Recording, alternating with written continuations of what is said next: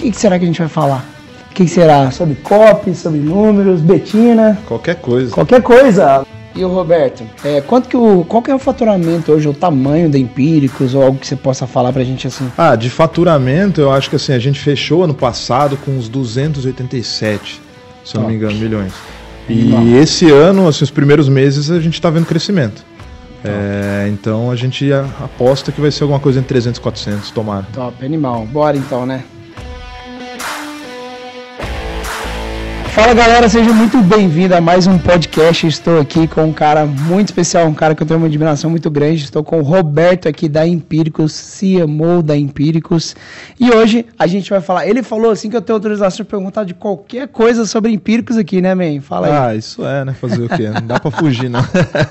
a gente vai falar um pouco mais qual que é o tamanho da Empíricos, né? Quase chegando a 300 milhões ano de faturamento. Uhum. É uma empresa muito grande, inclusive, né? Uh, um escritório lindo aqui em São Paulo. A gente vai perguntar de copyright, a gente vai perguntar um pouco de tráfego, a gente vai perguntar até de Betina, pode ser? Pode ser.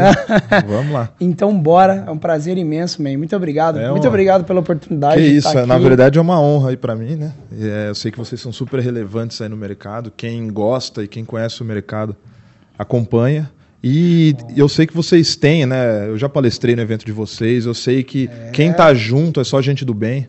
Então é, putz, é. Verdade para fazer desenvolver a coisa. Foi uma mega palestra, foi uma honra ter você lá com a gente. Mandou muito bem, que a galera isso. adorou você lá. Pô, que bom. Pô, até gostei, preparou aqui toda uma uma imagem, todo estamos no estúdio aqui muito preparado. Muito obrigado pela, pela recepção toda aqui, que viu, isso. man? Bom, vamos lá, cara. Me conta um pouquinho, uma breve, assim, do, do que é Empíricos hoje, para quem talvez não saiba, né? Uhum. É, acho um pouco difícil, mas ou, só uma prévia, o que, que é um pouco Empíricos? É, na verdade, Empíricos é uma empresa que vende ideias de investimento é, infoproduto. Ou seja, eu não entrego nada físico e eu também não sou um banco nem uma corretora, não pego a grana do cara. Uhum. Então eu só entrego para ele a ideia, conteúdo, quase como se fosse uma editora, uma uhum. publicadora. Uhum. Só que a gente pensa, o produto da gente, a gente vê valor em ser independente, e não estar tá amarrado com nenhum banco, com nenhuma corretora. E também a gente vê valor no que é prático. A gente uhum. acha que as ideias por si só, assim, informações por si só, não tem valor nenhum. Uhum. É, principalmente no mercado, que sai na notícia é o que já aconteceu, já está no preço das ações ou dos ativos que forem. Então a gente acredita em coisas fora da caixa, em falar é, coisas práticas para o cara fazer, né, de fato. Né? Uhum. Ele vai absorver o conteúdo, vai, vai ter insights né, para ele uhum. e é, dicas práticas do que ele pode fazer para ganhar dinheiro. Então, é, hoje financeiro, show. É, mercado financeiro e hoje a gente tem um leque de produtos bem grande, a gente já está há 10 anos fazendo, é, já está 10 anos operando nesse mercado. Né? E que tamanho que é? Quantos funcionários temos aqui hoje? Ah, nesse escritório aqui a gente tem por volta de uns 300 já. 300. entre 250 e 300. Muito grande. Só de empíricos, né? Porque o grupo tem outras uhum. empresas junto que daí uhum. estão espalhadas aqui pela região. Cada vez que eu venho aqui te visito, já aumentou, já saiu uma empresa daqui, já foi para outro é. prédio, para é. outro andar. É. Caramba. É, a gente tem algumas outras empresas, o Antagonista, tem a Inversa, que também é de. O antagonista é de notícias mais políticas, né? O Cruzoé é a revista, é o produto do antagonista, né? a revista digital deles. O, tem a Inversa, que é de conteúdo financeiro também, Jolivi, que é focado em saúde, Seu Dinheiro, que é site de notícias. E eles acabaram não, não cabendo mais aqui, eles estão aqui do, nos Legal. prédios do lado aqui. Legal. E qual que é a sua função hoje, CMO? Explica para a galera um pouco. Eu cuido das vendas da empresa. Uhum. Então é para é chegar na ponta final, né, de converter alguém, dessa pessoa comprar, é, isso passa por todo um esforço de atração, de geração de leads, de concepção de campanhas, de elaboração de produtos, de estruturas de lançamento. Então, tudo isso daí que desemboca numa conversão no final é o que eu, é o que eu trabalho em cima. Show, top, animal, meu caro. Bom, vamos lá então. Primeiro, eu queria falar um pouco do, do tamanho do, números que vocês têm muitas vezes de listas e vocês criam, vocês fazem desde lançamento até o que a gente chama de evergreen também, né? Campanhas uhum. mais pontuais é, de perpétuos também, né? Uhum. É, qual que é o modelo hoje que vocês mais têm feito na empresa, na atual? Assim, o que mais funciona hoje para a gente, né? É, quem não conhece muito a estrutura de produtos da Empírica, ela é um pouco diferente, né? Geralmente os infoprodutores, eles produzem um curso, algum one-off que a gente chama aqui. Hum? É um curso que tem prazo de, é, de duração, né? Hum. É uma oferta e é um curso que, sei lá, dura um mês, três meses, seis meses, um ano às vezes. Mas ele acaba ali, a relação, ela morre. A gente vende assinaturas, então o o compromisso do, do assinante da Empíricos é com uma recorrência. Então a gente acredita bastante nesse modelo de recorrência e tal. E a gente tem um leque de produtos bem vasto que é dividido, grosso modo, em front-ends, que a gente chama que são produtos porta de entrada muito baratos. Estou tá. falando de R$ 9,90 por mês. 9, e o salto, daí eu não tenho meio do caminho, o salto vai para um produto já de mais de mil reais assim, por ano, né? Assinatura. 200, 300, 400 reais por mês. Uhum. Então, front-ends e back-ends. A estrutura de lançamento que está funcionando mais para a gente, a gente está fazendo lançamentos estruturados, que é, grosso modo, é, fórmulas de lançamento, mas com algumas variáveis, uhum. né? aquela fórmula de uhum. lançamento tradicional de três CPLs e o vídeo de vendas, a gente também faz, mas faz algumas outras vertentes dela é, para front-ends. Então é um negócio que ninguém acha no mercado ainda faz, mas que eu acho que talvez seja uma das coisas mais inteligentes que a gente fez nos últimos tempos. Porque Legal. ninguém faz porque tem medo, né? Quando você. O que, que eu acho? O infoprodutor ele pensa no ROI. Ele fala, vou uhum. investir X. ROI imediato, né? E, e, na venda eu vou ganhar Y. E tem que dar um, putz, um ROI bom. Então, o cara, o preço do produto final lá, putz, é fundamental nessa conta, né? Se eu vou cobrar 3 mil reais no produto, vai me dar muito mais ROI. Quando a gente faz um lançamento de um front-end, que eu cobro do cara 100 reais no final do curso, e eu invisto pra caramba, é, o receio é que eu vou no máximo empatar, sei lá, se eu comprar muito tráfego, investir uhum. muito para comprar tráfego e vier um ticket muito baixo, putz, será que vai fechar a conta? Uhum. No começo a gente tinha receio e não fazia. Putz, acho que não fecha essa conta. Mas a gente percebeu que a conta não é essa, né? Uhum. O interessante é o lifetime velho desse cara. Esse cara, para mim, ele não vale os 100 reais que ele vai pagar na entrada. Uhum. Ele vale a, depois a compra do back-end dele, Sim. o quanto ele vai deixar aqui ao longo de muito tempo. É. Daí a gente falou, vamos fazer. Começa a fazer sentido. Só que o que nos surpreendeu é que assim, a taxa de conversão é tão maior se você fizer um copy bom, um lançamento bom e com esse ticket mais baixo, que assim, ele se paga. Uhum. Então, putz, é, já se paga já se paga no, no dia 1 um de, de, venda. Legal. Então a gente já fez lançamentos estruturados de front-end, captando mais de um milhão de leads em uma ou duas semanas. Uau. Ou seja, que a gente gastou bastante, gastou mais de 3 milhões para captar. E ele se pagou, mesmo com esse ticket baixo, ele já se pagou na primeira venda. Porque você troca né, o ticket pela escala. É muito mais gente daí com quem você está ah, lidando. Então acho bom. que isso é uma coisa legal que a gente faz. Assim, as coisas um pouco diferentes que eu acho legal da Empíricos, que pouca gente ainda faz nesse mercado de infoprodutos, eu acho que essa estrutura de front-end e back-end, acho que todo mundo já pensa em ter um produto mais caro. Sim. Eu acho que a recorrência é um negócio que pouca gente ainda explora, mas que, putz, é muito legal. E tem uma coisa que você está construindo, mesmo que você construa um milhão de leads, você impactou muita gente. Talvez Sim. muita gente que talvez em algum momento ainda não entrou, ou, ou que mesmo que não comprou, né? E entrou na sua lista, ainda não comprou, mas já te viu, já tive a primeira. Teve a primeira impressão, né? Sim. Tem uma coisa que o Gran Cardone, eh, lá dos Estados Unidos, ele fala, né? Qual que é o ROI se a pessoa nunca te viu? Uhum. É um. Qual que é o ROI se a pessoa já te viu algumas vezes? Uhum. Qual que é o ROI se a pessoa já, já tem valor, né? Uhum. Já tá é, é, diferente, né? Então o primeiro impacto é muito mais caro, obviamente. Sim.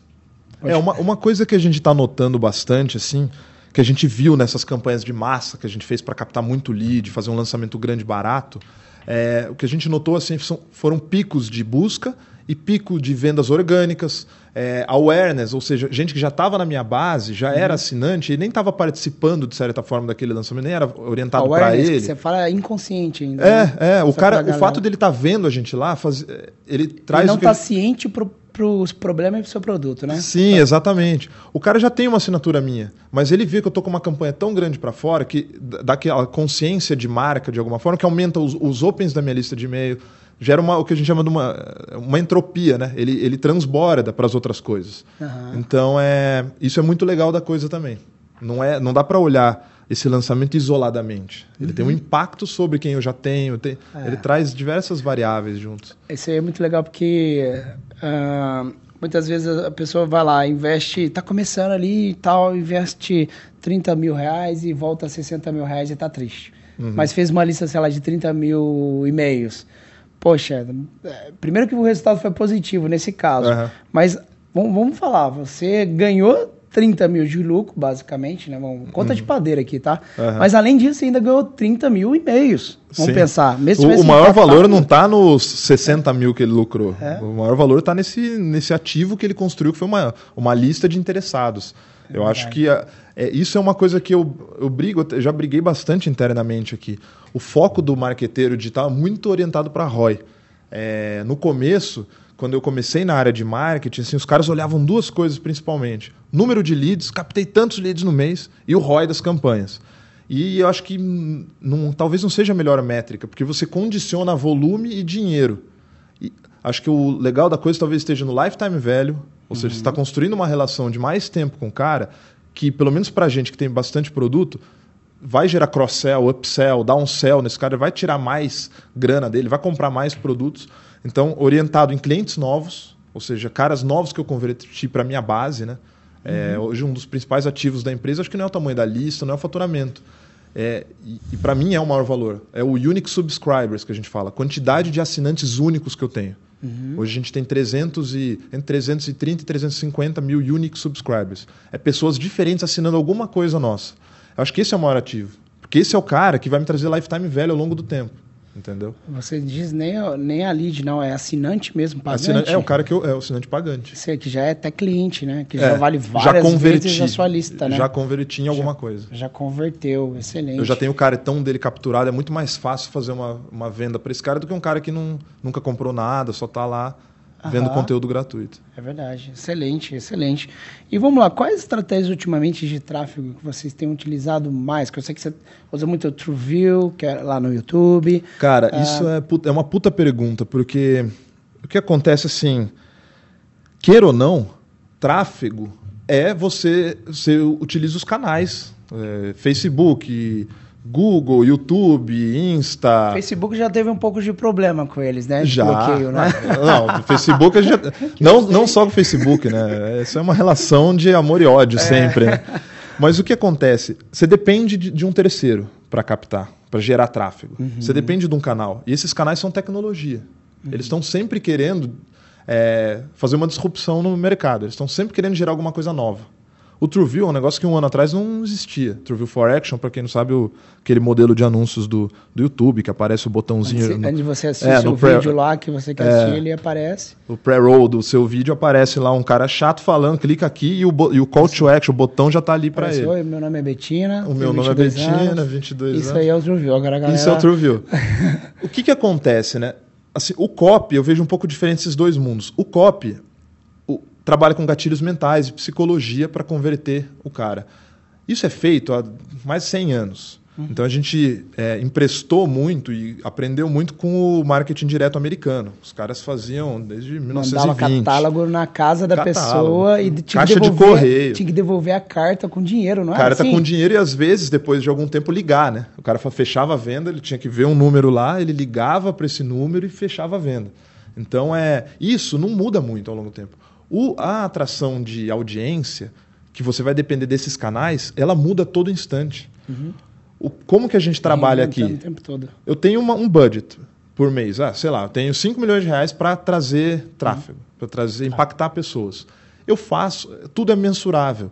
Então, a gente briga para ter uma equipe ágil para a gente poder ajustar os ponteiros rapidamente. Quantas pessoas na equipe mais ou menos tem? Pode de falar? atração de tráfego, assim, é. de geração de audiência? Putz, o que? Umas 10, 12 pessoas, né? Umas ah. 10, 12 pessoas. Uhum. Então, essas tecnologias elas mudam muito. Um ano atrás não existia o TrueView for Action. Pra você ter uma uhum. ideia, a gente foi beta tester do TrueView no, ah, no Brasil, porque a gente tá, tá no mesmo prédio do Google, tem uma uhum. puta relação com os caras. A gente testou aquele negócio, putz, converte pra caramba pega toda a grana e joga no que converte mais. Só que eu sei que a vida desse negócio é, é, é útil, é assim, uhum. vai acabar, tem um prazo de validade. Vai o comportamento gerar... das pessoas mudam, também, vai para rede social também, e assim também. vai, né? Então isso é um negócio que é em constante mutação.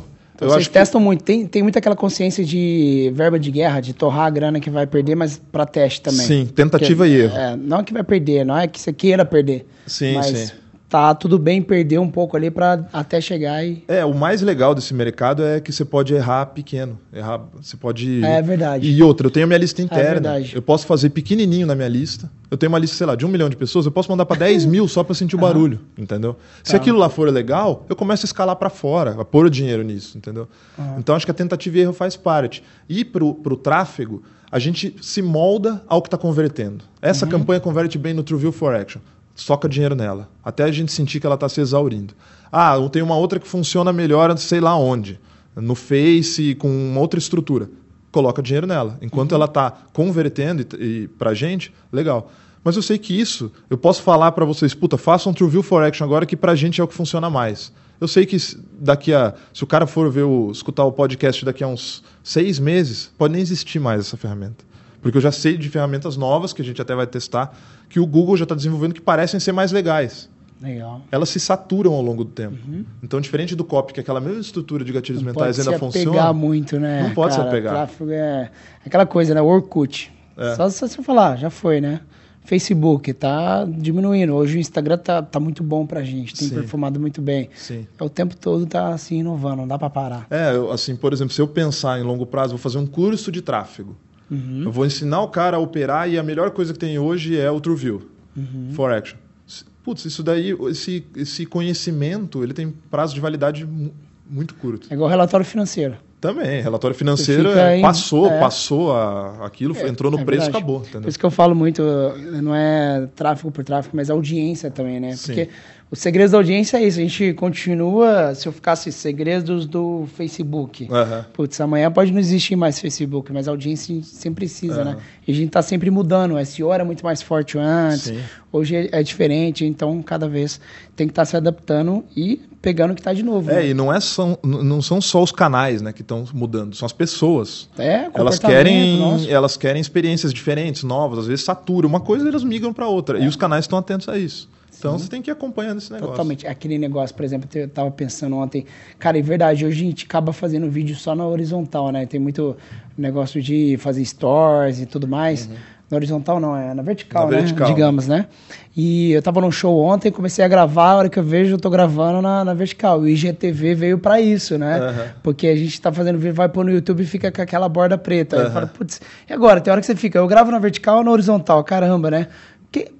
A gente não sabe daqui a pouco o nosso comportamento vai ser diferente, vai assistir as coisas na vertical, né? É muito é, louco isso. Isso é né? um canal é a tecnologia que está, de certa forma, impactando na sua, na sua, na sua rotina, né? no, seu, Verdade. no seu hábito. Eu quero fazer uma pergunta. Como que você vê sobre o futuro um pouco do mercado? Vou te perguntar um pouco do, do, do, do que, que virou, da, como foi o caso Betina, uhum. aconteceu no final das contas. E antes, eu quero voltar um pouco. Hoje a gente está falando a empírico está desse tamanho. Uhum. Mas, para quem está assistindo a gente, às vezes está começando, está mais assim, para entender eu lembro que vocês começaram lá, até teve a questão do, do pessoal da Ágora encontrar vocês, algumas pessoas, Sim. né? Acho que tinham quatro ou cinco pessoas. Uhum.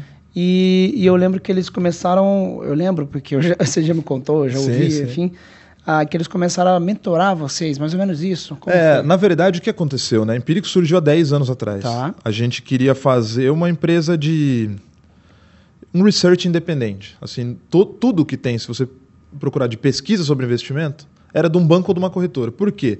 Análise financeira é caro pra caramba para você uhum. pagar um analista e é centro de custos. Ninguém paga para ter isso. Então ele gera negócio para o banco para a corretora. Independentemente, você tentar vender isso para uma pessoa é mais difícil. Que o cara está no banco, ele tem que sair, consumir conteúdo, voltar para lá, é um conteúdo meio chato, né? Então a gente queria tinha um sonho de fazer isso.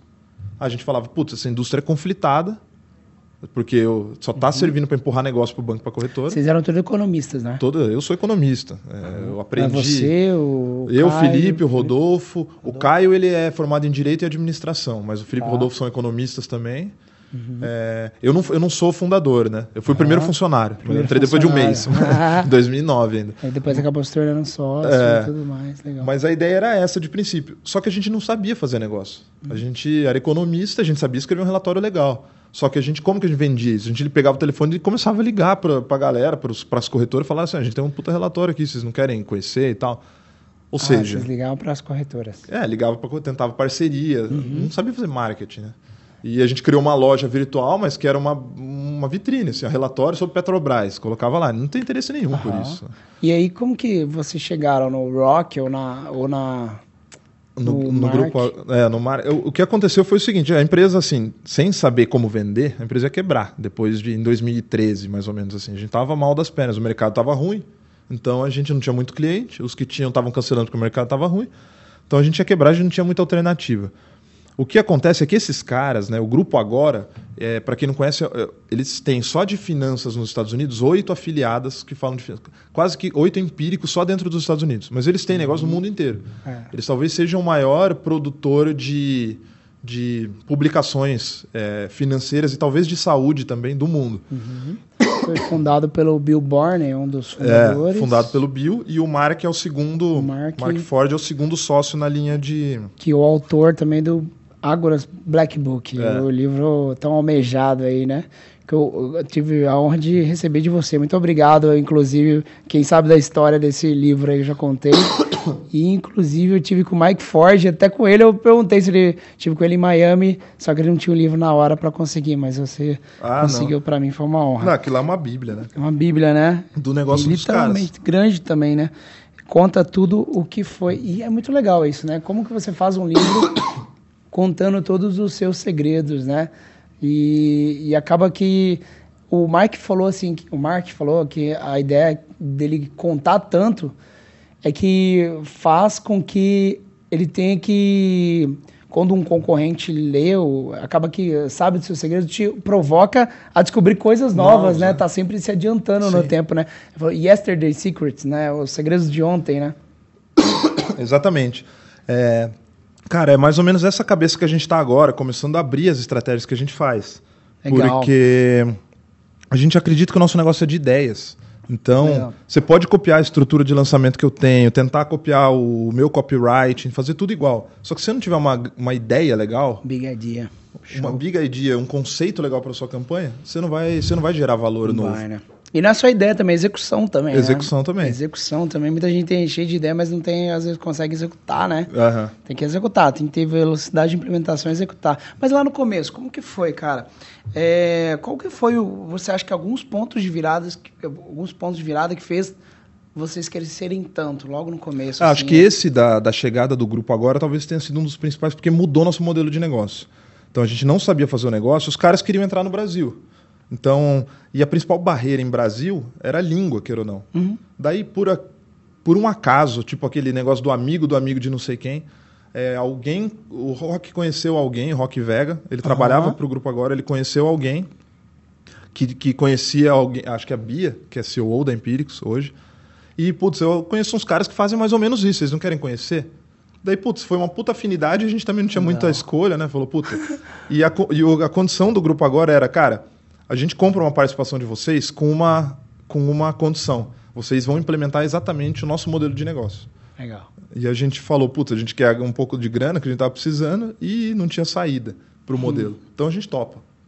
Tá. E foi o, o cara que mais nos ensinou a fazer. A gente adaptou muito o modelo deles, porque é um mercado totalmente diferente. O americano é grande, eles são outliers lá até hoje. Eles não são eles são gigantes. Não são mainstream. Não é são isso. mainstream. Pra, pra galera saber, o Outlier, eles são. Outlier mais fora da curva, mas digamos assim, é, um pouco underground. Underground, é underground. Não, não tá igual a, a, a Empírico chegou no nível de estar tá É, tem uma exposição muito grande. Exposição. Quase que é, consensual, né? Tá, o que acontece é que lá o mercado é tão grande que, embora eles sejam gigantescos, eles ainda se colocam como a mídia alternativa. Uma coisa curiosa, né? O Brasil a gente tem mais ou menos um milhão de pessoas investindo na bolsa, não é? Exatamente um Nos milhão. Nos Estados Unidos, quantos a gente tem? Sabe? Ah, putz, é, assim, eu não sei falar o número precisamente, mas eu sei que é, entre, é, mais, entre 50% e 60% da população investe alguma coisa na então bolsa. Então deve ser mais de 100 milhões se bobear. É, é outra cultura. É um mercado um pouco... É, é outra cultura. Para você ter uma ideia, a bolsa no Brasil, se eu não me engano, a gente tem entre 300 e 500 mil, é, entre 300 e 500 empresas listadas, né? opções de ações para você comprar na bolsa. Ah, lá nos Estados Unidos tem mais de 5 mil. Né? Então é outra dimensão de mercado, uhum. volume de negócio é outro. Então é um mercado muito maior. Uhum. E o grupo Mesmo agora assim... se coloca. Ele é mídia alternativa lá, ele é underground. Ele ah, fala é. o que está faturando um, mais de um bilhão de dólares. Sim, mais de um bilhão por ano.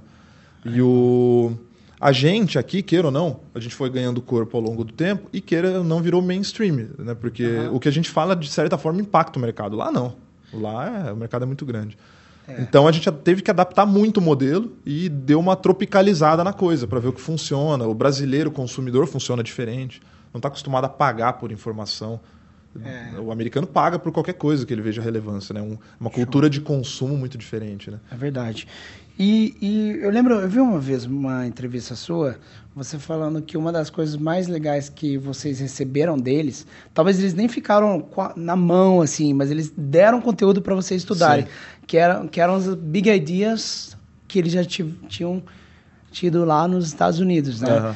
E mais do que isso, você poder ver a copa e ver por trás sim. qual tinha dado certo, que é uma coisa importante, né? sim, né? Sim. Às vezes a pessoa vê empíricos fazendo um negócio e fala assim: olha, vou copiar isso aqui porque isso às aqui é do caralho. Isso, péssima vezes, campanha. É, isso é mais legal, porque às vezes você tá fazendo um negócio e a, as pessoas vendo lá de fora falam: nossa, que top essa ideia, vou copiar, mas ela não sabe que essa ideia não foi uma boa é, ideia, na verdade, né? É. A gente testa, né? It's a numbers game, né? É um yeah. jogo de números, precisamos. Cara, isso é, foi fundamental. A gente, eu costumei até, eu fiz uma postagem no Instagram recentemente que eu falei que eu nunca fiz nenhum curso de marketing, né, nem tenho formação na área. É verdade. A gente aprendeu fazendo. É. Queira ou não, a gente escreveu campanha pra caramba ao longo desse tempo aí, que a gente está nesse modelo de negócio, uns seis anos. A gente fez, cara, muita campanha. Você pegar uns 70%, 80% é uma merda. Não funciona. Então, é, e eu acho que fazer e ver quem faz bem é a melhor coisa. Mas como você falou, ter essa informação de isso aqui funciona, isso não funciona, ah, isso faz toda a diferença. Eu sabia, por exemplo, lá no começo, que uma campanha deles que tinha sido muito bem sucedida era o The End of America. Uhum. Que eles fizeram é, lá, que, gerou que um puta buzz. O né? que, que a gente fez? A gente lançou o fim do Brasil aqui.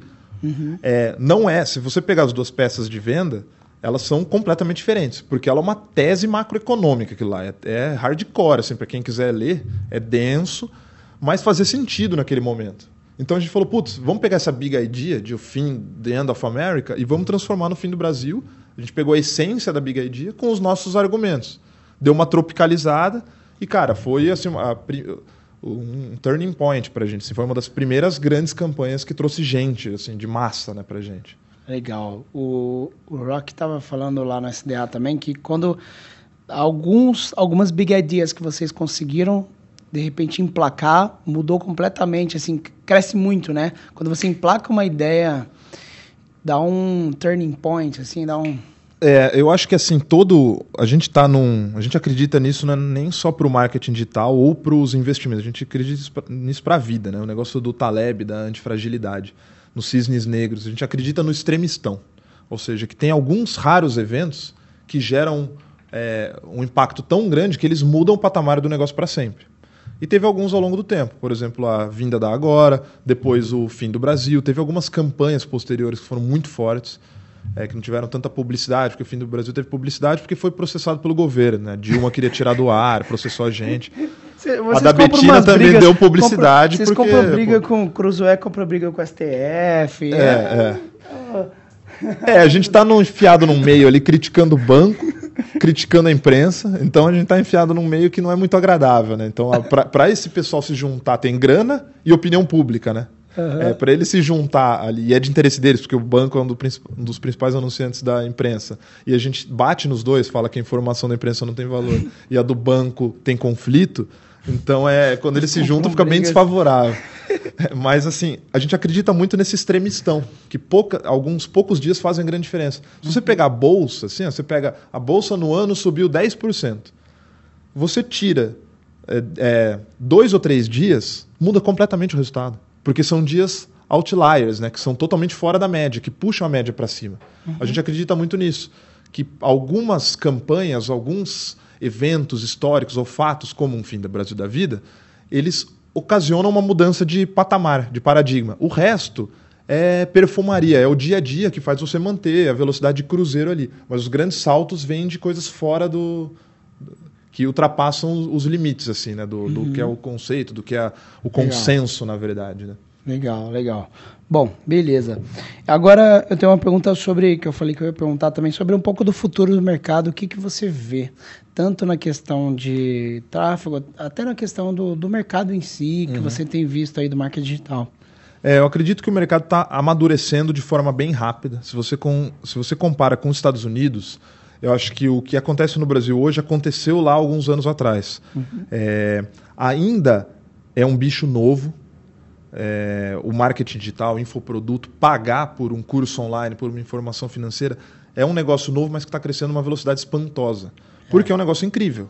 Você atinge escala, qualquer pessoa é. pode lançar alguma coisa que ela tem de, é. de afinidade, de, de skill, né? É, e acessível para qualquer pessoa é um modelo muito mais inteligente do que construir um negócio com estoque, aquele comércio à moda antiga, uhum. uma fábrica. Então é outro, é outro patamar, é um negócio futuro, é um negócio uhum. digital. O mercado brasileiro acho que estava muito pouco maduro quando a gente entrou. Isso foi muito legal. Porque a gente surfou numa terra assim, sem conhecer muita coisa. Uhum. É, agora, está todo mundo querendo produzir infoproduto. É, do lado do tráfego, o que eu acho que assim a gente está é muito é, uma derivada da tecnologia, do que vai acontecendo e se adaptando.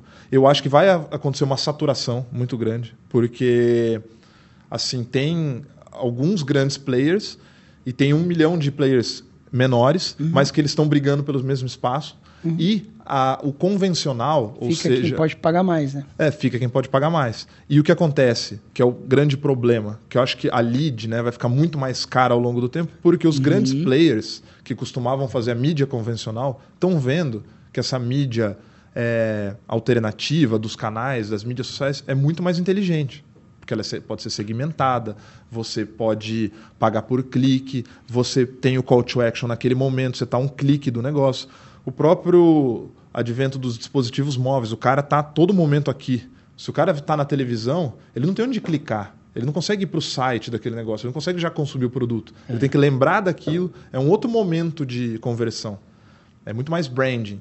A conversão em si está no digital, só que o que acontece? As grandes marcas também estão partindo para lá. Então, uhum. acho que os pequenos produtores eles conseguem segmentar e fazer a coisa pequena ainda de forma viável para eles mas eu acho que assim os grandes ou quem quer atingir uma escala um pouco maior vai começar a lidar com uma concorrência e com um encarecimento do custo muito grande. É. é. claro que vão surgir a partir disso alternativas, novas tecnologias, novo canal, novo. Não estou dizendo um novo Google, mas assim, dentro do próprio Sim. Google, um, uma nova ferramenta. Então uhum. é uma constante mutação. É, acredito que é aquela coisa, né? É, a gente fala que quem fica quem pode pagar mais, não digamos quem tem mais toneladas de dinheiro, mas quem pode pagar mais pela venda, né? Sim. Se você consegue seu produto, seu você coloca uma pessoa no seu funil, você consegue reverter 100 reais e eu consigo mil reais, uhum. pô, eu posso pagar até 300, 400 Sim. reais por eu cliente. tenho um limite, eu tenho um então, limite, assim, eu acho que um dos nossos méritos para competir em marketing digital é que eu tenho um limite muito mais tolerável. Esse funil que você tem. Eu tenho 25 produtos aqui. O cara uhum. caiu aqui dentro, eu vejo o lifetime velho dele. Uhum. Ao longo de tanto tempo, eu vou Diferente de um cara que só tem um produto está competindo é, comigo. Acredito que esse é um, do, um, dos pontos do funil. E outro ponto também, acredito que é o engajamento, porque hoje a gente vê pessoas que têm um engajamento tão grande com o que faz, ou porque a pessoa sabe se comunicar muito bem, ou porque consegue misturar conteúdo com entretenimento. Uhum. E na hora que ela anuncia, a rede social tem a regra de ouro também, né? O YouTube, né? Se ele só entregar conteúdo chato, ele vai ter problema que ele vai estar. Tá meio que poluindo a timeline dele, né? Sim. Se ele consegue entregar um produto, que as, um, um, produto, um conteúdo que as pessoas gostem de receber, então assim, além dele entregar, vai ter a regra de ouro, vai ter engajamento, vai ser interessante e você ainda a hora que você coloca dinheiro, explode mais ainda, uhum. né? Então acho que é um ponto também, galera, que é importante, né? A gente conseguir converter muito bem e ter o nosso conteúdo bem alinhado, né? Sim, sim. No, é... no engajamento, no... É fundamental. E cada vez mais eu acho que o modelo está conhecido pelo público. Uhum. Ou seja, um cara que vai lançar é, num modelo de lançamento convencional, uhum. é, sei lá, três CPLs e um vídeo de venda, o cara que já é convidado para isso, ele já sabe o que vai acontecer ali dentro. Uhum. Esse negócio está tão difundido que assim, putz, ah, eu sei que no primeiro vídeo ele vai gerar uma oportunidade, no quarto vídeo ele quer me vender, eu sei que eu estou colocando o nome nessa lista que em algum momento ele vai, ele vai cobrar. Então, eu acho que o mercado tá, brasileiro está atingindo uma maturidade nesse sentido tão grande que a gente vai ter que começar a procurar alternativas. Uhum. Ainda está funcionando muito isso, porque ainda tem muita gente que não, não foi impactada. Mas vai chegar um momento, a gente aqui, por exemplo, já encontrou saturação de algumas ferramentas e de alguns, alguns mecanismos de lançamento, porque a gente tem muito produto faz toda semana. É. Às vezes mais de um por semana. Então, eu acho que a galera, o futuro disso eu vejo um amadurecimento agora nesse sentido. Show de bola. Deixa eu fazer uma pergunta antes de irmos para a nossa última pergunta. Lógico. Se você fosse começar uma campanha do zero, se você tivesse 100 reais para investir, como você distribuiria, distribuiria o seu budget? A sua verba? Eu pegaria 10 reais e faria. É, dividia igualmente por tudo. Assim, eu pegaria só. De 100 reais eu pegaria 10, um valor pequeno, uhum. e dividiria igualmente por todos os canais ou e diferentes ideias que eu tenho. Tá. Só para testar. Você testaria tipo 10 ideias diferentes e colocaria 10 reais em cada ideia? Não. Eu, pegaria, Não. eu tenho 100 para gastar na campanha toda. Sim. Eu pegaria 10. Ah, 10% só para testar ideia. Só para testar ideia e testar canal. Tá. Eu sei que é pouco, mas você não precisa testar grande. Só para você uhum. ver uma contra a outra, essa ideia é melhor que a outra. E depois você e depois qual canal é melhor que o outro. os 90 Depois o, o, que, o que converteu melhor, eu, eu jogo o dinheiro inteiro. Legal. Boa, gostei. É. Legal. E, e show de bola.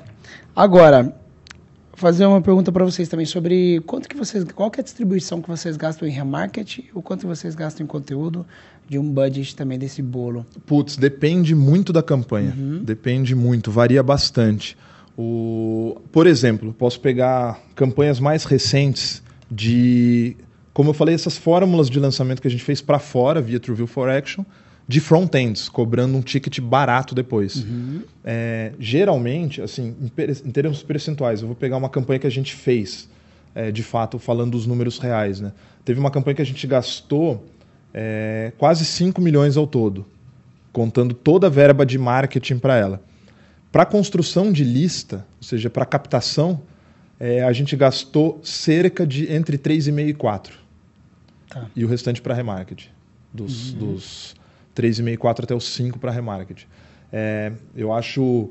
O que, que a gente faz hoje? Né? A gente capta até o vídeo 1 ir para o ar.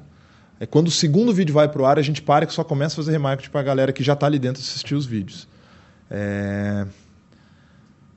E é basicamente isso. Legal. O, assim, em termos percentuais, isso é uma campanha real. Né? Depende de alguns casos, depende do ticket, depende do, do conceito da campanha, depende da quantidade de conteúdo anterior que você dá à abertura do carrinho. Então, é, varia. Mas, uhum. assim, para o que a gente falou aqui, que é o que mais está funcionando, é mais ou menos essa disposição. Uhum. Tá bom, show de bola. Agora, aquela grande pergunta: e o caso Betina? Uhum. Como foi? Como foi o salto, saldo positivo? Como foi tudo isso que aconteceu? Eu não sei, eu não consigo mensurar ainda se o saldo foi positivo ou negativo. Ah. Eu já vi estudos, eu vi três ou quatro estudos que não, são, não foram rodados pela gente, né? De gente de fora. É... Você viu estudos de pessoas de fora? Não, é gente que fez. Não, que fez pra gente. Ah, fe... ah entendi, consultoria. É, entendi, entendi.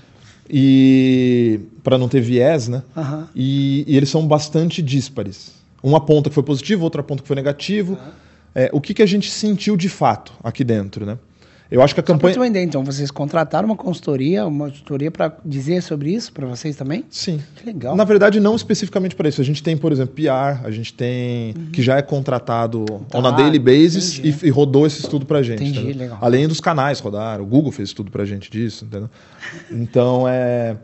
E, e o saldo depende.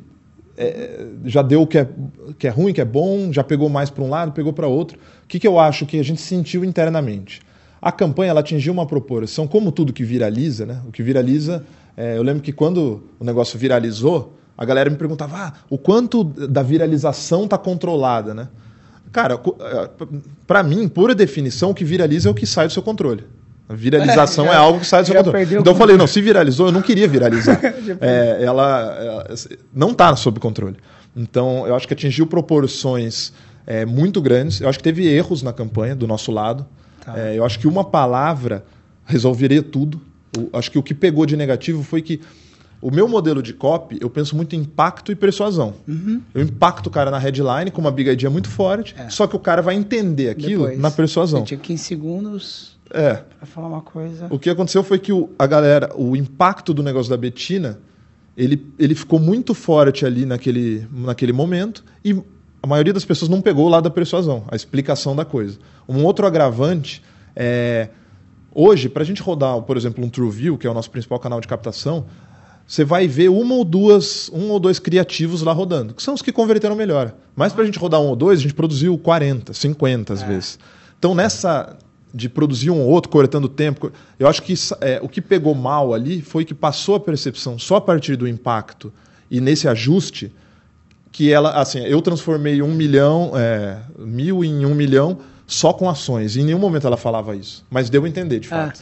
É. E, e, tá, e aí você fala assim, sabe aquela coisa que você fala sem querer, aí você vai corrigir, mas só que aí já, já foi.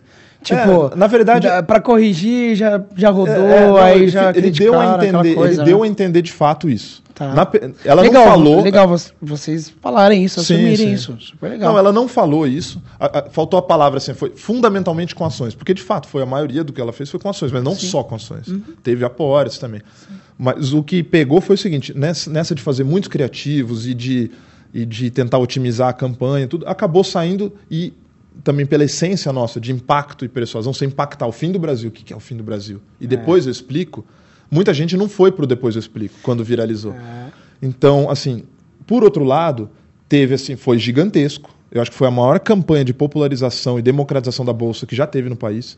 Até eu vou, para quem está vendo no vídeo, eu vou depois passar um gráfico que o Google uhum. fez no estudo do Google para a gente, que a Bolsa atingiu um é. milhão de CPFs, coincidentemente, uma ou duas semanas depois do negócio da Betina. Legal. E você vê a busca pelo termo por Betina ah. puxando a busca da Bolsa. Caraca, a Bolsa ficou meu. 10 anos tentando fazer uma campanha de popularização para atingir um milhão de CPFs, nunca conseguiu. E assim, é claro que está tendo recorde, tá, tem o papel dos, das corretoras, da XP, que, na democratização do mercado, mas assim, só atingiu uhum. assim uma ou duas semanas depois e o gráfico é gritante. Assim, as buscas por Betina e a Bolsa correndo atrás, vindo junto. Entendi.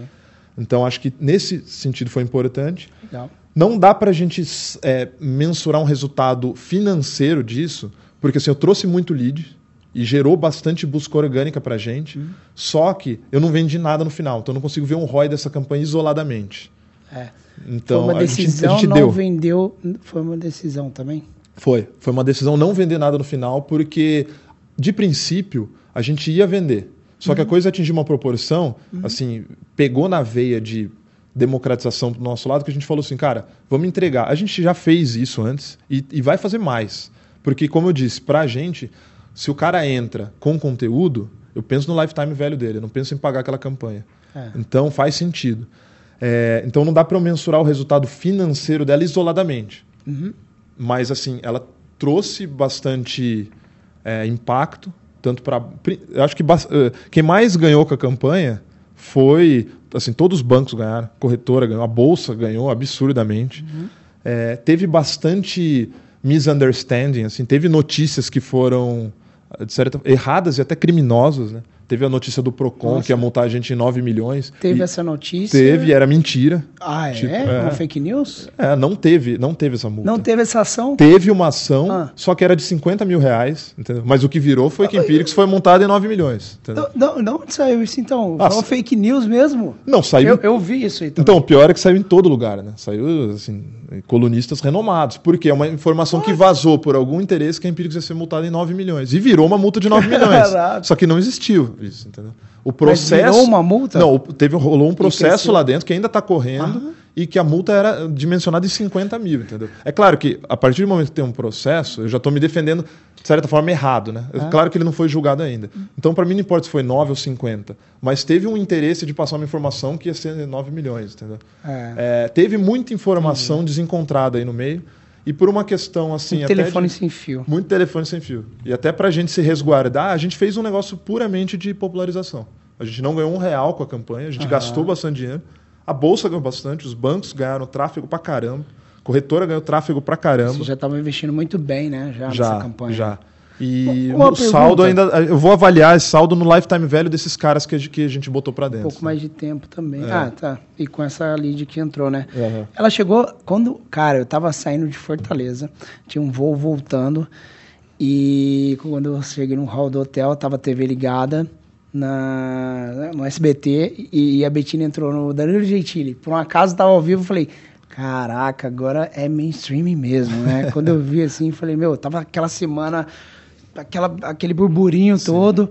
E, e, e, ela foi chamada para ir mesmo é, lá? É, tem alguns, foi uma ação? Não, tem alguns, tem algumas coisas que estão em volta desse negócio que acho que, assim, tem o fato da menina ser nova, ser bonita, isso impactou pra caramba. Pra você ter uma ideia, se eu não me engano, foi na mesma semana, ou uma semana depois, é, eu escutei informação que acho que alguma empresa de alimento tomou uma multa do PROCON que foi muito maior e muito mais relevante. Porque assim, o que. Era um negócio que colocava a saúde das pessoas em risco. Não foi notícia em lugar nenhum. entendeu? Por quê? Porque gera esse burburinho do a menina é, nova, é, no, é mexe com. Mesmo, é né? o que a gente quer, né? O greed, né? O, o fear and greed, mexe naquele negócio lá dentro das pessoas, do a, a ganância, ganância a vontade mesmo. de ganhar dinheiro é possível, não é? Isso a gente procura. Talvez não dessa forma. Isso Quando, foi por linhas tortas. Vocês falam muito, né? Mas isso Medo mexe. ou ganância são duas coisas muito fortes na copy de vocês, sim, inclusive, sim, né? Sim. Inclusive, falando de Betina, de, falando nesse caso, vocês têm um, um, um, grupo aqui de copywriters, né? De pessoas que escrevem cartas de vendas uhum. muito forte, né? E posso... Vamos falar um pouco sobre isso? Você Lógico. lembrando aqui uma coisa muito legal, né? Que é medo e ganância. São duas coisas que as pessoas tomam muito decisões, principalmente aqui no, na cópia de vocês, no produto, uhum. né? Fala um pouquinho pra gente. Não, acredito que em toda tudo, em, é tudo, em, né? Em tudo, não é só no negócio financeiro. Verdade. No negócio financeiro é bem fácil de explicar porque, assim, para o cara ser impactado, ele tem algum interesse, né? Uma pessoa está lá do outro lado da tela, no computador dela, ela está vendo uma campanha minha, ela tem algum, ela procura alguma coisa. Uhum. Para eu impactar ela, vou impactar ela de diversas maneiras, mas no fim do dia, para eu converter ela em alguma coisa, ela procura um benefício para ela. É. E eu acho que assim, a gente acredita muito no, no, impacto emocional, que as pessoas tomam decisão com base na emoção. Uhum. E a emoção que permeia, acho que qualquer decisão de conversão, é fear ou greed. É o medo ou é a ganância? É a dor ou é a vontade de melhorar? No nosso negócio financeiro, isso é muito claro porque é vontade de ganhar mais grana, o que todo mundo quer. Você perguntar para o Brinco, você perguntar para Bílio Diniz, para algum bilionário, se ele não quer melhorar a vida financeira dele, é claro que ele quer. Entendeu? É. Todo mundo quer ganhar mais.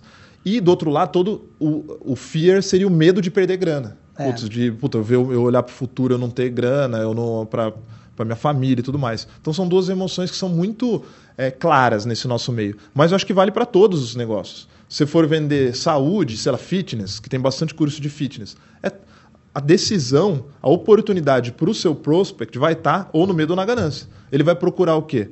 Ou a ganância nesse caso seria melhorar a vida dele, a uhum. qualidade de vida, o, o tanquinho, o emagrecer. Conquistar um amor, parar de tomar fora. É, exatamente. aquela coisa, né? E tudo Fala... que vem do, do é. emagrecimento, da, do barriga tanquinho, da saúde. É. Ele, isso é a ganância da coisa. Por outro lado, tem a dor, que é a saúde de fato do cara.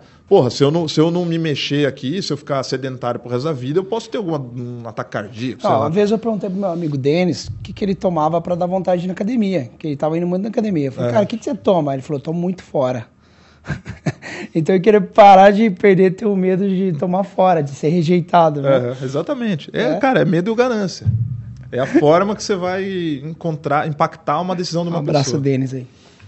Cara, Top, top. E, e, tudo, né? E uma coisa muito legal que a gente fala muito, né? Sobre a diferença da característica com benefício. Uhum.